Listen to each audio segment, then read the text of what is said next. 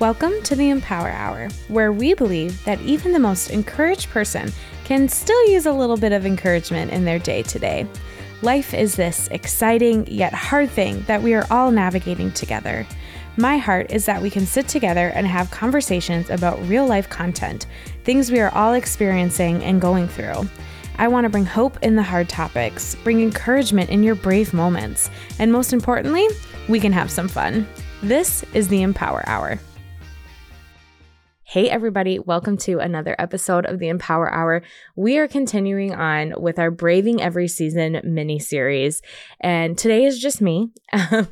I've been honored to have my mom join me for the last two episodes, and I hope you found them encouraging, talking about attachment, talking about primary and secondary emotions, two things that were so insightful for me to figure out and discover more on in just my journey in personal reflection and relationships, but to see how important they have both become in my relationships with other people has been amazing. And so I've loved learning about them. But today I am going to be talking about expectations. And a lot of people, are very familiar with expectations. We are always saying like, oh, this is what I expect of us as a family when we're going into Target today, or this is what I expect of myself as I'm getting ready to prepare for the new year, or things like that. And we all have expectations, and what those really are our desires and hopes, or what we want to happen.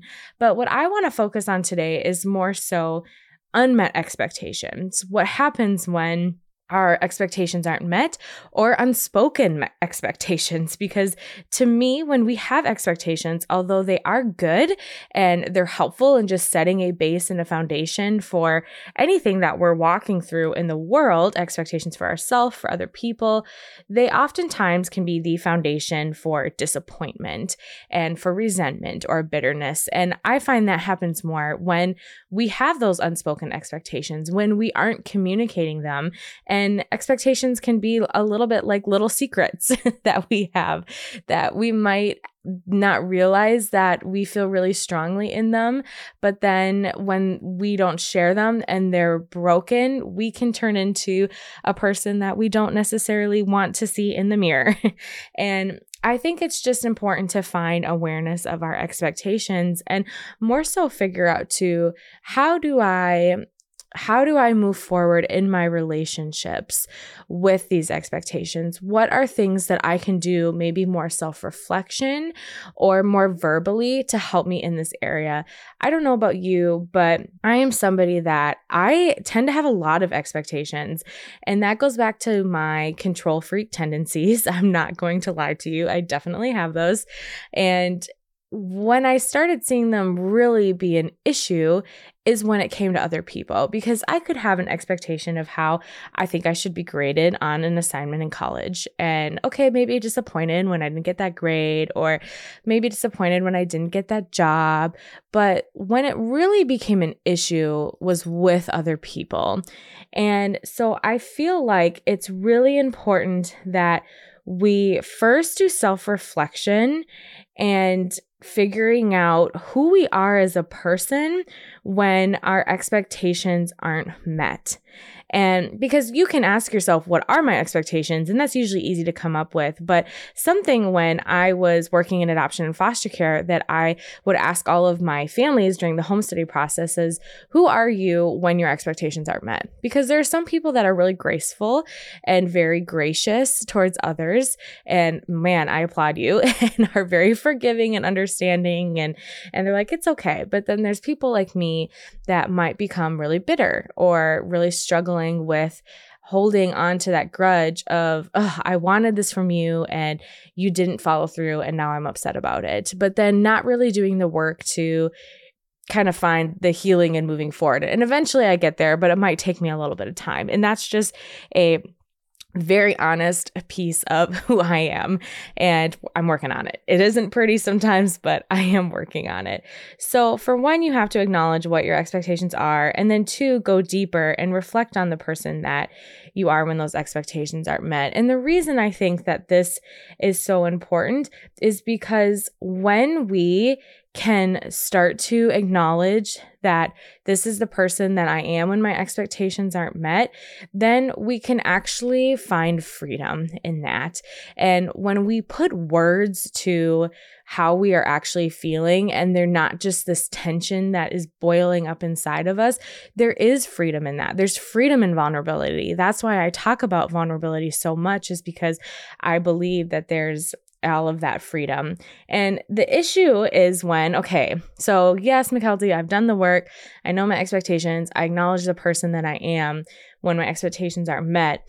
And now I want to check in, though, about your unspoken expectations of what happens for when you don't verbalize them. Who are you hurting?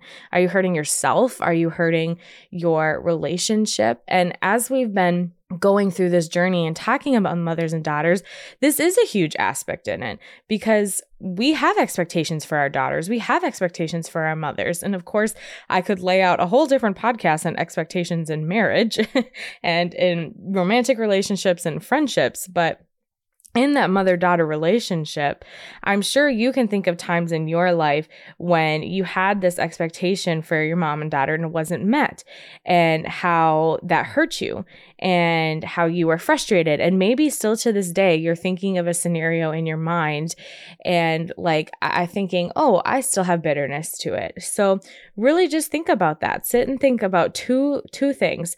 How did you feel after what happened when this expectation wasn't met, and you know, what emotions and behaviors came from that? And then secondly, think about, in that scenario, had you actually verbalized that expectation to your mother or daughter? So again, think about, when was a time that you were really frustrated that an expectation wasn't met? And then secondly, think, did you actually verbalize that? Because with unspoken expectations, if they are just left unspoken, then that's again when you're going to have that frustration and bitterness and resentment creep in. But something I just learned, and it might seem like a duh, you know, Mykelti moment, but people can't read our minds. People can't always know what we're thinking, what we're feeling, and what we need. And we can't expect them to assume correctly or to guess correctly. And for me, when I finally acknowledged that, it was this eye-opening awareness of, if I don't verbalize it, it's actually probably not going to happen. If I don't verbalize what my expectations are for Mother's Day, how is my husband supposed to know? If I don't verbalize what I expect when my mother watches my son and she does something different, I can't blame her for that. I can't get mad at that because I didn't verbalize it. And again, it might seem something that is so simple and so easy and like, well, obviously Mykelti, but truly think back on those times of how many times has there been tension in a relationship because you have not just spoken what you wanted. And maybe you reconciled that. Maybe you were able to fix it and you had the awareness to bring it up and there were apologies. But maybe again, you're holding on to that frustration and bitterness. And I just feel like if we're able to have the self-awareness to see where we have the expectations in our lives, then we are truly again able to find the freedom of saying it out loud and can eliminate a lot of tension and conflict in our lives. When we're verbalizing, when we're talking through it, that is just creating honesty and even more vulnerability. And it's not always easy. It's especially in mother-daughter relationships where you've heard me talk about this over and over again.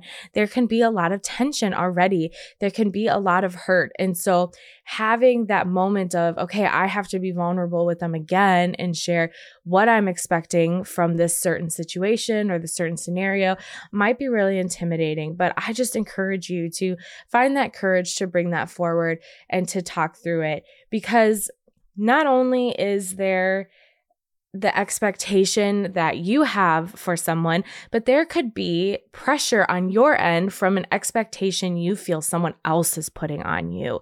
So if you're feeling someone is putting an expectation onto you, you could develop some tension and some bitterness and struggle with that expectation of, I'm never going to be what you expect of me. I'm never going to be good enough for your expectations. You know, you see a lot of that in those Hallmark movies. You see a lot of that in any, you know, Hollywood drama is the big fight scene of, you know, I'm never going to be what you want me to be and what you expect me to be. And so there can be that expectation tension in both ways. But I just have a good example of this in me and my mom's relationship that I wanted to talk about. And if you read the book, you've heard me talk about it already. But my mom and I, we decided to go to London. And it was my senior year of college. We were so excited. And at this time, I wasn't quite sure what I wanted to do after college. And I had contemplated maybe going to graduate school for social work or psychology, something like that, because I got my bachelor's in social work. And I really loved and kind of fantasized this idea of what if I went to London for grad school? You know, I love London. I love England so much. And my mom was so excited about this. She was like, yes, I'm going to look at grad schools. I'm going to set up tours while we're there. It's going to be so much fun. And I was totally on board. I was really excited about it. Of course, a little bit intimidated, but I was excited. And we get to London. We do a tour, and immediately after that tour, I was like, you know, I don't think I want to go to London for grad school anymore. I just knew in my heart that that was not what I wanted to do. And I instantly felt so afraid and so intimidated because I'm like, I don't want to tell my mom. She now has this, what I created in my mind, which wasn't true, but I didn't know that. I'd created in my mind that there was this expectation for me to now go to grad school in London because she was so excited about it, because she had done all of this work to set it up for me, all these tours and to visit. And I was so intimidated and scared. And to tell her, because I didn't want her to be disappointed in me. I didn't want her to be mad that I wasn't doing what she wanted for my life. And so I sat on it for a few days. And eventually, I mean, I can picture this moment so clearly, even though it was so long ago. We're sitting in a coffee shop and I just found the courage. I said, Mom, I just don't think I want to go to grad school in London. And of course, you know, I'm like sweating. I'm so nervous to tell her this, knots in my stomach. And she just said, okay, do you want me to cancel the rest of the tours then? And I just was like, yeah, sure. That sounds great. And she's like, okay, sounds good. And completely blew my mind because in my head, I had just made up this whole scenario of her being disappointed and mad at me. And I had no idea that she'd be fine with it. And my mind just went to, what if I had just lived in that fear and lived in that tension for years and thought that's what she wanted of me, thought that was what the expectation she had for me. And I went to grad school in London. I'm kind of a people pleaser, so I would do it. And I went to grad school and then I was resentful and bitter and mad. Like, I only went here because you wanted me to, you know, and instead I was able to have this honest and vulnerable conversation and just be honest and share what my desires were and what my feelings were. And it went so well. And I tell that story just to encourage those of you who might be sitting there and feeling that you have all of these expectations that are put onto you, that you feel that you have put onto you, whether they truly are there, because sometimes, you know, they verbalize expectations of what they have for us, or they could be made up in our heads. And you have this and it's causing tension in your relationship. It's causing there to be resentment and bitterness. And my challenge to you and encouragement to you is, what if you just sat down together and you just verbalized, hey, this is what I have been feeling is placed on me, and it's causing me in a negative way to feel this way about you, or to be afraid to talk to you, or just nervous to bring it up. And I don't want that in our relationship. So I just wanted to verbalize, this is how I'm feeling. And you're not necessarily in that moment, from what I just said in that example, putting blame on them in any way. You're not saying you do this, you do that, and you put this on me. Because of course someone's going to feel defensive after that, but just stating, this is how I feel. And they might say, well, I had no idea. And that's not at all what I think should happen, or that is not at all an expectation. And then, wow, think of the freedom that you now have and feeling that and the weight lifted off of you. Or they might say, you know, this is an expectation I have, or this is a hope that I have. But from there, you hopefully can have a fruitful conversation and be able to come to a place where you're not feeling so much tension and you can come to an understanding together.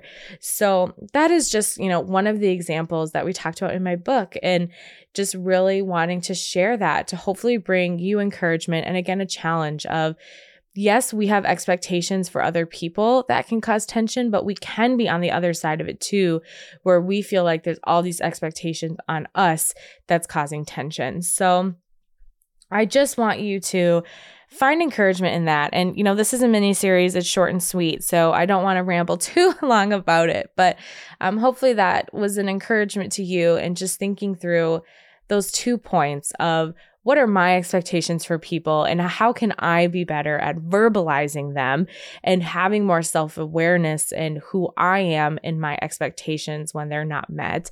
And then the other side of what can you do to be finding freedom under the expectations of other people. So yes, I really, you know, just love sitting here and chatting with you all about this stuff and all of these concepts that we've shared in our book, Braving Every Season. And I encourage you, if you haven't bought it already, or if you haven't maybe bought it for a friend or for your mom or for your daughter, now is the time to do it. And we encourage you to buy those. I know that it seems like Christmas is so far away, but it is right around the corner. So it could be a great Christmas gift. And I've really just appreciated so much the comments from people on how it has been a huge help to them and how they appreciate that we walk through every season that my mom and I have been through together, and acknowledge the change that's happened in our relationships, acknowledge that there are expectations we've had for each other that aren't met, and how do we repair and reconcile those expectations and those tensions. So